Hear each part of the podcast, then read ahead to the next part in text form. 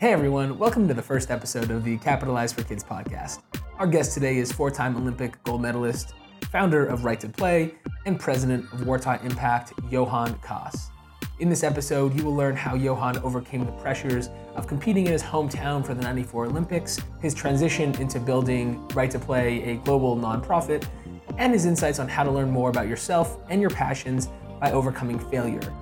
There's a lot of takeaways in this episode, so I hope you enjoy, and here it is.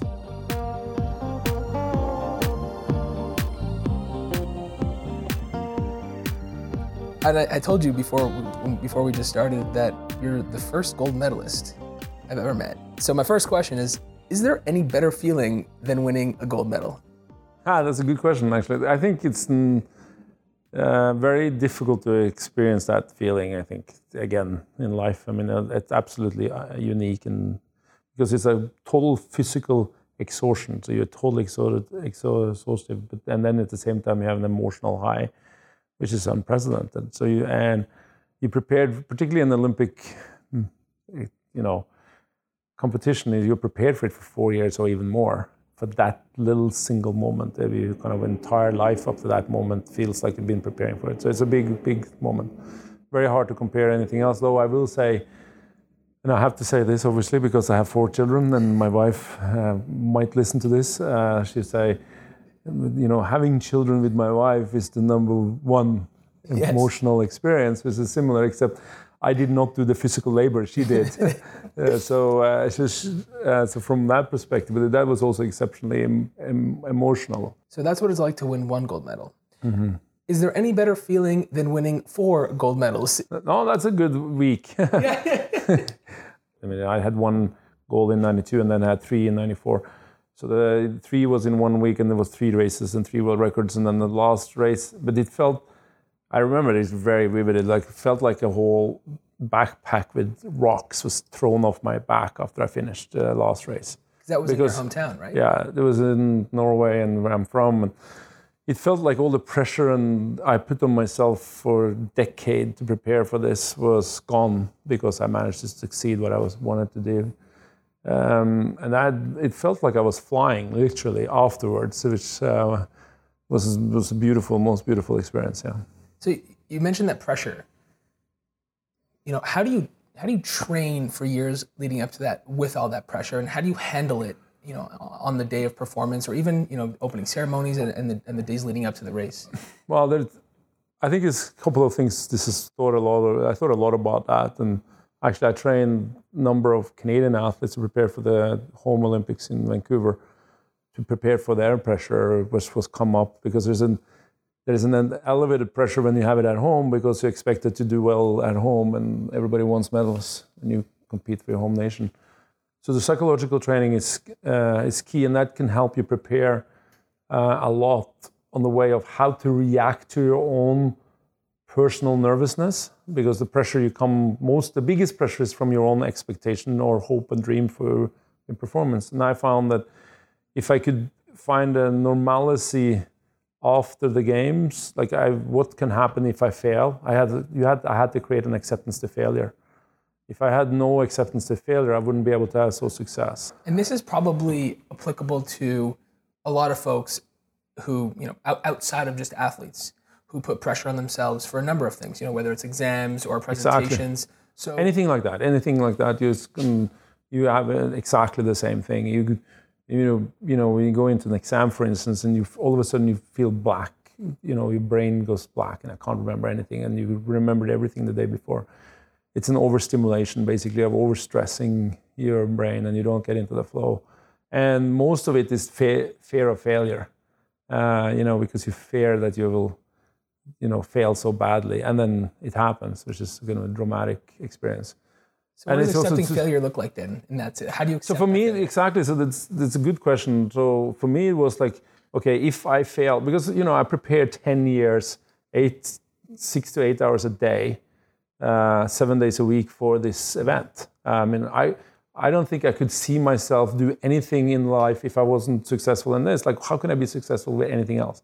I can't do anything. I will be a failure the rest of my life if I fail now. So it was, for me, I went through this kind of process. At the same time, and this I think is important, particularly for athletes, is to get some education. So you feel like you have, you can do something different when you finished. And I wouldn't, I, my dream was to become a doctor. So I sat there literally three days, four days before the Olympics at the home country in '94 and cried because I felt like I would not, I will fail, and I will never be good at anything in life. And and then I was like, then I had the conversation with the psychologist, which I had been working with for three and a half years in preparation of my my mind for this game, and she said like. We were talking about like, what did you think if you fail? What, how will that impact your medical training and being a doctor? And you can actually, amazing, amazingly enough, failure will be a very great thing to be a doctor if you fail in one thing because you're going to create high level of empathy. Mm. Uh, because you can, you know, you can be empathetic with other people who also have had struggles in life and not succeeded where they wanted. And of course, that's a good thing. Empathy you want from doctors, I think. And so we came up with the conclusion that yeah, if I really fail, I can become, like I can use that failure to become a good doctor. That's wild. So you you pivoted or you spun the failure yeah, to benefit to, you. Yeah. To, to, to, to, create the acceptance. You yeah. also, how are you creating the acceptance of that? So I, I knew that, and I of reasonably logically say that, you know, it doesn't really, I can still become a good doctor. I can still learn to be a doctor. Plus, I can have a lot of empathy uh, in, the, in the process, you know. That's fascinating. So you, so you need to find an arena where you can, you can use your ability, what you do fail in, and you can use that to your advantage, which means that there's a there's an acceptance to the failure. Mm-hmm. Because I mean, if you, if there's no if if everything in the failure becomes black, the fear of that failure would be even bigger. And I, I wonder what your opinion is on all these entrepreneurs and these you know the, the, these people who say you know burn the boats. Failure is not an option. There should never be a plan B. You know, only plan A. How do, how do you? What are your thoughts on, on that as an alternative? Well, I, I kind of somewhat lived that life also as a startup of Right to Play, and I think that it drives enormous amount of hard work. Um, and you know you constantly but they also has i think that the people will feel like as, in that setting is it's not failure in a way where it's people make mistakes, but you reassess and you start doing something different and you move on. And I think entrepreneurs are really fast at changing direction. And from things they're making mistakes there, they don't take a long time before they can uh, go away from one strategy and pursue another one because they don't want to stay in the in a, in a direction where they know it's not going to be successful. So I think, you know, so so it's kind of a little bit different now. They also say about financially, you throw all your money into it, and you kind of think if you. That's why most entrepreneurs who who makes that commitment, they, they don't have any other responsibilities. You know, you don't have a family. You you, you spend your your thirties doing that. You know, and immediately you have family and kids, and everybody gets more conservative you, have a more you have a much more complicated structure, and you need you need to make sure that because you have responsibilities outside your own self. I think an entrepreneur, when you do that, and I did it myself, I threw all my own money into it, and I put all my energy into it. I wasn't afraid. I knew I would survive if I failed. You know, my thing was, of course, you just go and find another job somewhere else, or you will. I was going to be again. I used my medicine because I stopped being a doctor. I could start with right to play and put all my energy and effort into that. I didn't even need to be paid because I didn't need to. You don't need a lot of money. You just get going at it, and then if you fail, it doesn't matter because I can always go back to some other region. So I think every entrepreneur actually have that in their back mind. They're not like if they fail with this, even though they've thrown everything into it, 100 hours a week and all the money they have, they know that they they will land somewhere. I think I'm, everybody yes. would say that. So so completely agree on that, and I, and I love that answer. Um, you know, maybe take a, a step back and, and, and tell us, you know, how you went from from being an Olympian to then um, founding your own you know, international humanitarian organization, which is Right Right to Play, um, and maybe you know speak to a little bit about what what Right to Play is. Well, so as I transitioned out of my sport career, it's kind of there's in sport, it's either on or off. It's very much if you are if you're in it, you have to be in it 100 percent. Um, and if you say I'm not in it anymore, literally you out that next day. Mm-hmm. uh, so so I had prepared. First of all, in my preparation for the Olympics, I realized that spending eight hours a day just going straight forward, first left around the track was not enough for me. I wanted to do more. And then having the success on top of it. I love winning, trust me. And the feeling of winning was fantastic, but I didn't want to spend all every ounce of my energy to keep doing it. Uh, so I wanted to change. No, that's great in the beginning when you stop, but in the after after and you see that with athletes when they retire, like after about 12 to 16 months, uh, it's it's a big hit. You you create depression. You have difficulty making the right choices. You you don't have the same adoration again anymore which you had in the sport. You definitely don't have the team feeling. You're by yourself. You don't have the structure of support around you. So you all of a sudden all of these factors hit you, and if you don't then have another goal almost or equal important to what you had when you were an athlete, you don't have anything to strive for. So there is no reason for the decision you're making. Like as an athlete, it's very easy actually because you have a goal clearly set. There is a game or there is a competition or there is something like that, and that takes care of 85% of life decisions for you. So, so you don't need to make any decisions in some ways because things have created. Now all of a sudden you don't have that goal anymore, mm-hmm. and then these 85% decisions you never done before comes at you all the time, and you don't really realize why am I doing this versus that. So a lot of athletes struggle in that period of time, and they some do come back because they feel lost without it. Um, others start drinking. I mean, there's a whole bunch of uh, examples of that. Absolutely. Um, but I had very fortunate because I really were motivated about the experience I had in Africa, where just prior to the Olympics, where I saw children really need the ability to play and the dream of participating in a team and being part of a sport and kind of ah, being active was like something I took for granted, like everybody had. And I realized children affected by war didn't have it. And I actually saw my own role as if I could provide, using my athletic career to provide sporting opportunities for other children. That was a purpose for my athletic career. That was, and then having a purpose around that was a much bigger deal than just my personal goals because it's bigger than me.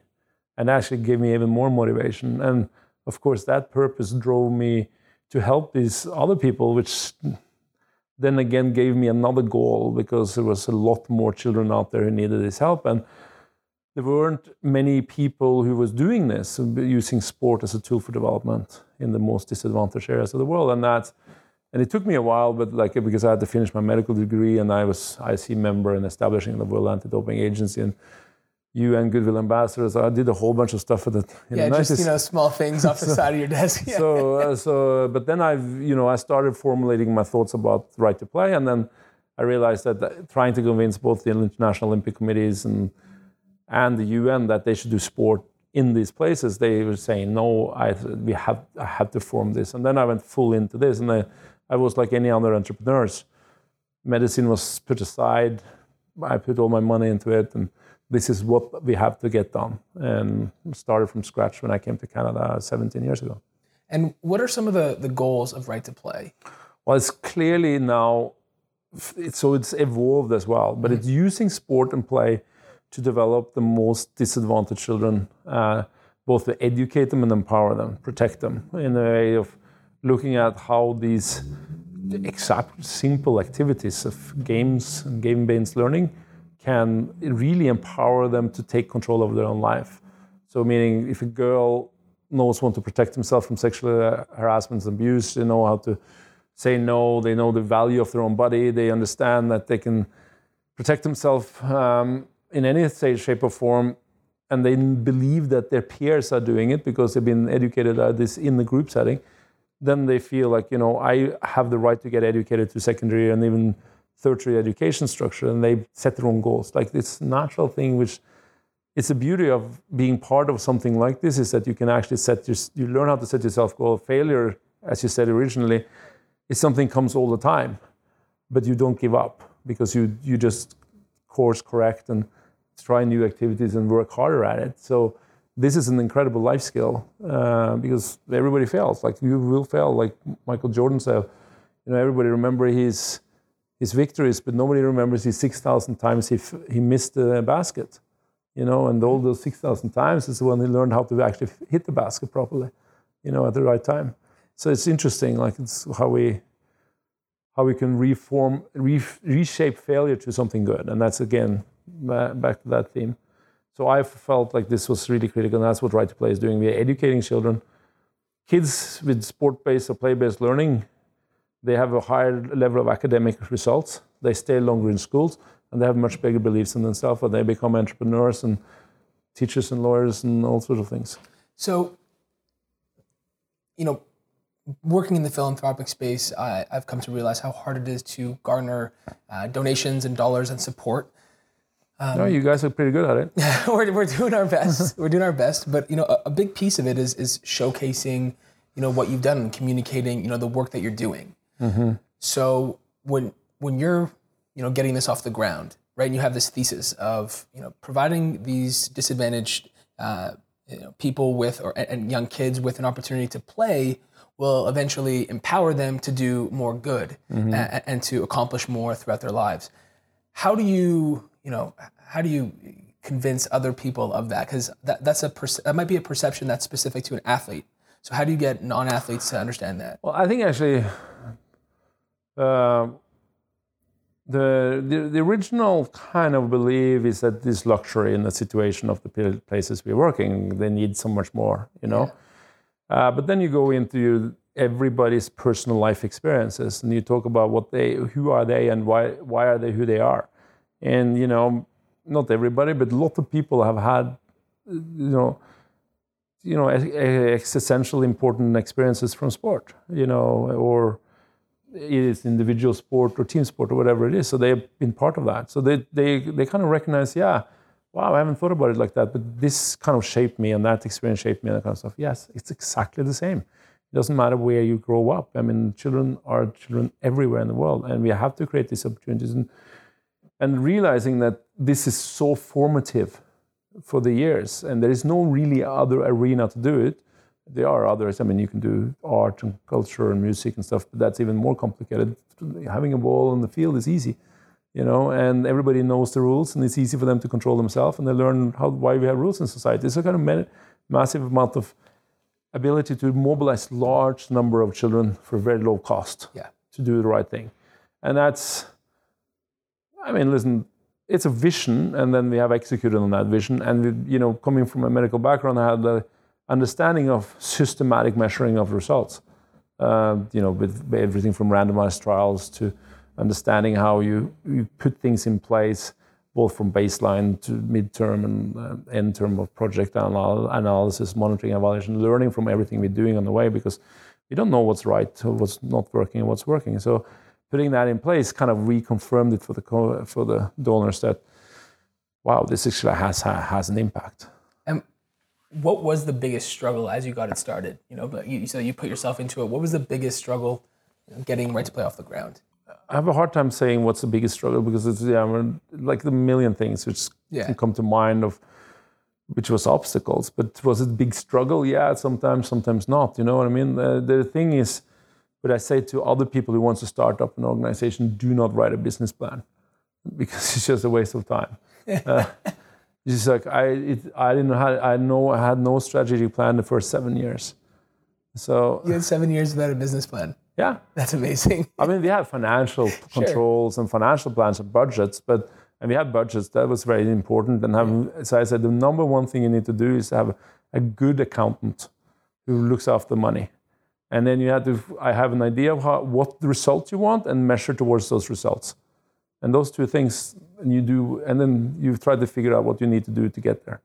Because i guarantee you the first three years you're going to do eight things and probably only four or maybe two of those eight things are the right things to do. And then you have to be able to give up this four to six other things you're doing.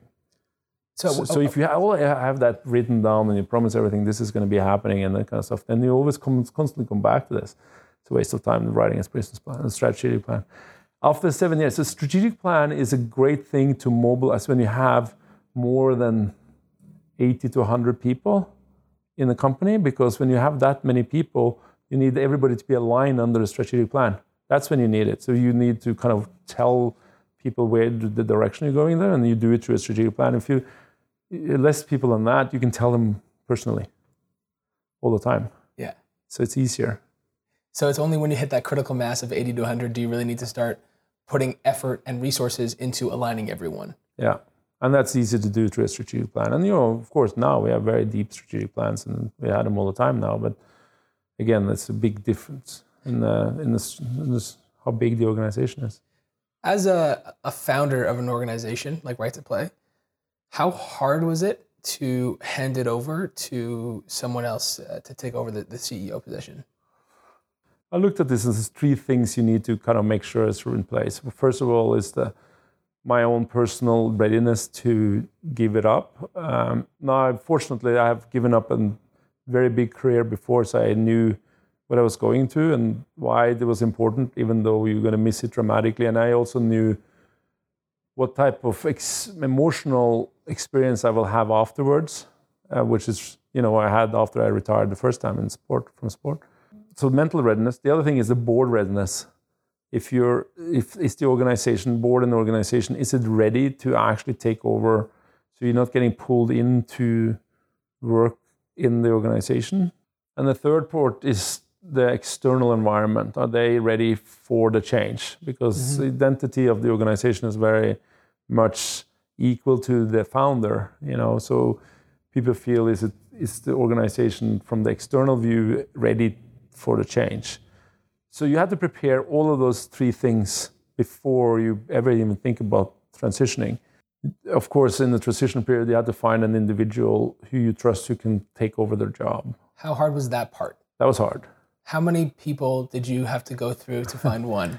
Well, the thing was, uh, the, together with the board and myself, we uh, we didn't think we had anybody internally, and that's also classic. You want actually internal people to take over, but if there had been an internal person who had the guts to be the CEO, he probably wouldn't be there, you mm. know, because it's a it's a um, it's a very tough job to be the top guy. And when you have such a persons like me and, and a founder, they they fill such a big role. I mean, there's such a big personality in the organization. So another person will never kind of live in that environment. You see what I mean? Like another person with similar type of strains you need to lead uh, probably wouldn't live underneath a person like that. So that's why why it's very hard to find somebody internally, particularly in a non-profit, because you can't afford it either. You know? Yeah. And there are a lot of excellent individuals who come through the process and you interview and if you look at and you talk to and stuff, but they don't really have the right fit. And mm-hmm. It's fit with the organization, it's fit with me, and it's fit with the board. You know, put a lot of time and effort into this, making it mm-hmm. right. So you have to plan this as a planned process. You cannot just go and say, "Yeah, let's change." It doesn't work that way. You you mentioned something before that you know, given that you're finding the CEO role for a nonprofit, that pay will just you know kind of diminish the, the, the sheer number of folks who are willing to apply for the role or be considered for the role. Was that a big challenge for you to find a CEO who is willing to take a, a nonprofit pay? But we are certainly competitive in the space of uh, international nonprofit in Toronto. So you kind of look within your band and then you say, yeah, we'll be in the competitive range there. So we are we are good in that sense. Now, you know, you cannot compare with the person from Bay Street. Yeah uh, so, but I don't think necessarily a Bay Street, Bay Street person will fit into a non-profit. You know, they think they will, but it's the same as a non-profit person don't think they will fit into Bay Street. So that's another component. component. There's, I think, it's equal negativity on both sides, in some ways. So you just mentioned that, uh, you know, Bay Street and, and the nonprofit world, somewhat oil and water type of relationship. Yeah, I, that's a. I didn't say that was your. That was your. Not to put words in your. Yeah, but, but it, I think it's, it's, a very symbiotic relationship, actually, because it's you know um, non non-profits are not. We cannot live without the Bay Street. Yeah, and exactly. So and uh, the Bay Street feel really good about giving Yes. some money away to the nonprofit. So and they, they like the galas and the dinners and the stuff. So it's, there's clearly a symbiotic relationship. Yes. But this, the symbiotic doesn't necessarily mean that you can move from one to the other side. which you have somewhat done in this. I'm Yonge street. yeah. so, so for, for those of you listening, we um, are at the, the, the Waratah head office here, which is uh, not technically on Bay Street as, as we're on, you know, Midtown on Yonge Street here. Um, but Waratah, obviously one of the, the most well-respected and, and well-regarded uh, hedge funds in Canada. Uh, and you are the president of Waratah Impact. So you've you've made a, a bit of a, a career transition here into finance. Uh, What what drove that that that change? Uh, So this is, so first of all, I'm really thankful to be. So there are possibilities to move over, or to go from one to the other side, and uh, we've seen success on in that before, and probably will see that in the future as well. But and Waratah has been great to me. They they want to welcome me. Now I was looking. I've been uh, raising about half a billion dollar in capital for nonprofit in the last 15 years, and uh, I you know and No small chunk of change. no, there's a lot of money actually. So, and the but we used it really well um, in a non-profit way, and we had an incredible impact. Have more than 10 million kids through our program over those years. So it's a very effective uh, way of using money, and um, but the money is always being used, and there is no in the non-profit world, you don't have any kind of ability to do financial returns on it. So I was thinking, how can we use the capital market to make impact? How can we look at our biggest challenges we have in our society and make sure that we can invest it in the right way, in the right solutions to, you know, solve some of our global problems, like everything from emission to also uh, pollution, greenhouse gases, uh, electrification of vehicles, looking at you know our energy energy storage. I mean, all of these type of elements we know in relation to the environment. Uh, we look at the social issues of employment and gender issues, harassment, protections, all these things you know in relation to kids' education as well. On the social side, there are incredible solutions out there, and you can make it into a business which I think can have high returns in the next decade or 15, 20 years. Will uh, and also have a great impact in our society. And the capital will have a as good or even better return on your investment. So you can actually reuse the capital of the future for other things as well to keep investing it in it because the market will pay for it. Uh, and that's I think that's a very exciting challenge which I'm looking forward to get on. So I think you just kind of uh, described what impact investing is uh, in your answer. I guess you know financial returns, but with a, a- social benefit. What comes first in impact investing, the financial return or the social benefit? Well, we say here we are definitely do no, um, we will not have any lower return than any of the other funds we're having. You know, um, we will have equal return on this fund as we do with a very successful fund already. Now, the, what I like about Waratah is that we have a very conservative risk management side of things. They've been looking at uh, the volatility and risk factors here are, are low in comparison to the re- returns uh, they're receiving. Um, so they're very clever investors in relation to the market. And I think uh, you can actually also apply another ESG factor on the risk settings. We see constantly companies failing um, in relation to ESG elements. If it's cyber, everything from cybersecurity to pollution of Volkswagen, you know, there is a m- number of things which has incredible damning result on their stock prices. So yeah, there is. We can look at that as a screening factor, Yep. and then reduce even further our risk factor for long long time returns. So that's a, but that's kind of a risk element to it. Now we also want to see that we actually have a big impact uh, uh, in on top of that. So uh, there's a long answer to easy question. We will look for good financial return equal to any other performance in the fund uh, with the with the risk factors uh, and volatility factor uh, element to that, uh, uh, as well as long-term impact. So there is not like a we don't believe we need to compromise in return because we want to create social impact. It's not at all. Actually, we, I personally think that we will have higher returns, but I can't say that. can't guarantee it. I can't certainly not guarantee it. You cannot guarantee any returns. That's like 600 disclaimer sites. Yes. After, this, after this, you're going to read up all our disclaimers. Yeah. So let me s- switch gears and, and ask you like a kind of a, a broader question. It seems like throughout your your life, you've always you know done something that, that you've loved. Like you started with, with obviously you know speed skating, and then you transitioned that into into playing and bringing play to to the world, so to speak. Uh, and and now you've taken what most would deem as a uh, a, a traditional corporate role, and but there was no rush into that. Like you know, I, I'm I'm not going to say your age, uh, you know, but you're now you know a bit older. I'm a young 49 You're, you're a young 49. You look great for 49. And, you know, what advice would you give to, to all these kids who are graduating who are rushing to get in these corporate roles? Uh, I mean, listen, if they feel like they want to do have a corporate role, you can learn a lot from that. And yeah, go in and do stuff. I mean, listen, that's. Um, but if you feel like you're doing it because other people are doing it and because you're feeling like somebody else tells you to do it, don't do it. So it all depends on where it comes from. I've been exceptionally fortunate to to do what I want to do. Like this is my it's and nobody tells me how to do this or that or kind of anyway. It's been my choices all the time. So that's uh, and that's what I'm saying to young people.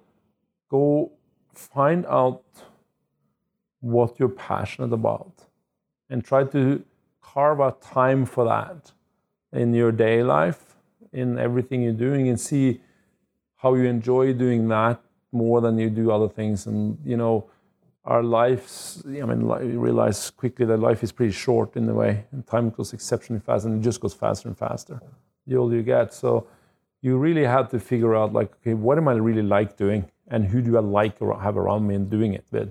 Because those two, if you can get through that, then you can get through the hard times, and you can. There's always going to be tough things and to do and boring things to do. You have to get through, but then you feel like there's more on the positive side than the negative side. Absolutely. And so, and I think that's that's great advice. And but- and and you know, finding something that you you like doing is, is that you enjoy doing and spending your time doing that is probably the most important thing you could do. But I find this hard. I, I talk to a lot of students, and I this is surprised how little they are are aware of what they like. Well, that's it.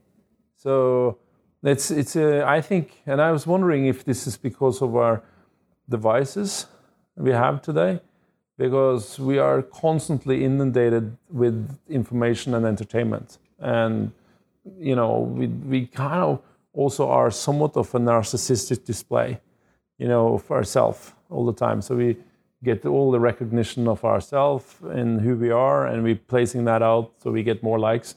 But we really don't know what we like, you know, except we had to like other people because we, they were like us, you know. So it's like like it's like a it's a narcissistic kind of view of who we are, and we get reconfirmed just of things what we're putting out without really thinking about it or spending time, uh, kind of spending time on things which you have to work to understand. Because it's like because you can be constantly there's a constant feedback. There's constant information. There's constant something to read and see and do and i think by that you stop working yourself. You don't stop working your own mind. Yeah. uh, so we get become and then you stop knowing what you like. And that is a really big problem because then you get trapped into your own roles and you know you're running after things which you think you like but you actually don't like it. And you're you're constantly trying to escape your current situation. Of course, which I mean, I'm not saying this is about everybody, but I'm when I speak to students, I find it surprising that I ask like, how many knows what you're passionate about here, and then very very few actually say, and they're struggling to kind of describe what what really they like doing. it's I, I think that's you hit the nail on the head on like one of the biggest issues with the you know students and, and you know the generation right now of millennials call it um, and you know if you think about right to play you know like that concept could almost work here where you're providing people with an opportunity to play because like you said it's such a narcissistic society everyone's so concerned about you know looking good mm-hmm. and and they're so scared of failing. Mm-hmm. You know, whether it's a fail of putting out a picture that doesn't get enough likes, Yeah. or failing, you know, to, to, to look good when they go out and, and you know, someone might see it. Whatever it is, like there's this this constant fear of failure. And so to bring it back to what you said at the beginning, I think that like accepting failure for what it is and being able to turn it into a positive, it mi- might be the most important thing that you could do. Yeah, I, well, I mean, that's your. I agree with you in some ways. Yeah, it's a good ending of this interview. Absolutely. Good been- conclusion. Like it is We started there and we ended there. That's you know, it doesn't get much better than that. They call that full circle, I believe. Well, Jan, it has been honestly an absolute pleasure. Um, you know, like I said, you're the first gold medalist I ever got a chance to speak to. So, so that's uh, you know, th- thank you for that, and it's uh, quite a pleasure. Um, but I can also- line up a whole bunch of gold medalists for you if you like future interviews for the podcast. So if everybody listening, I wanted to talk to more gold medalists. I might might hold you to that. Maybe throw in a few, you know, bronze medalists just don't we feel excluded. Those, those medals doesn't count. No, and I, I you know, we, we at Capitalize for Kids have, uh, you know, we, we talk a lot about right to play and the work you guys are doing and, and how incredible it is, and you know, to get a chance to meet the guy who who brought that to life, uh, and you know, it is an absolute honor. Truly, uh, you know, thank you for your time here. Uh, it's been a real pleasure, and uh, you know, hope we can do it again sometime. Well, and keep up the good work for you guys. Thanks. Absolutely, thank you. Thanks everyone for tuning into this week's edition of the Capitalize for Kids podcast. We'll be having more conversations like these in the coming weeks and look forward to sharing even more insights and actionable takeaways with all of you. For more information on Capitalize for Kids and the work that we do to ensure a healthy mind for all children, please visit our website at www.capitalizeforkids.org. This podcast was produced by Eugene McCashew, and I'm your host, Evan Sequera. Thank you for listening, and see you next time.